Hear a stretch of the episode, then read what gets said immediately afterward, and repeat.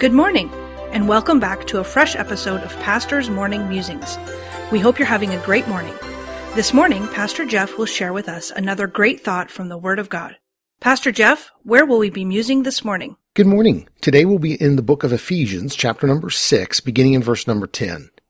Finally, my brethren, be strong in the Lord and in the power of his might. Put on the whole armor of God, that ye may be able to stand against the wiles of the devil. For we wrestle not against flesh and blood, but against principalities, against powers, against the rulers of the darkness of this world, against spiritual wickedness in high places. Wherefore take unto you the whole armor of God, that ye may be able to withstand in the evil day, and having done all, to stand. This is a wonderful passage of scripture that I am sure we've all read many times and heard preached many times as well. The great instruction on putting on the armor of God. Paul is writing to the church, and he has now come to his final statements to the church of instruction and teaching. He makes the firm statement to the church in verse 10 Finally, my brethren, be strong in the Lord and in the power of his might. These words seem similar to the words that our Lord said in finalizing his statement to the apostles as he returned to heaven. In Matthew 28:18 we're told, And Jesus came and spake unto them, saying, All power is given unto me in heaven and earth. Go ye therefore, and teach all nations, baptizing them in the name of the Father and of the Son and of the Holy Ghost, teaching them to observe all things whatsoever I have commanded you. And lo, I am with you always, even unto the end of the world. As Paul wrote to the church concerning contentment, he stated in Philippians 4:13, I can do all things through Christ which strengtheneth me. Paul goes on in Ephesians 6 to tell us about the armor necessary to be strong in the Lord and the power of his might.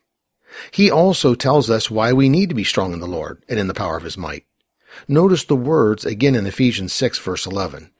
Put on the whole armor of God, that ye may be able to stand against the wiles of the devil. We need the armor of God so that we can have the power of God working through our lives because the devil is daily working to knock us down and get us to throw in the towel in defeat.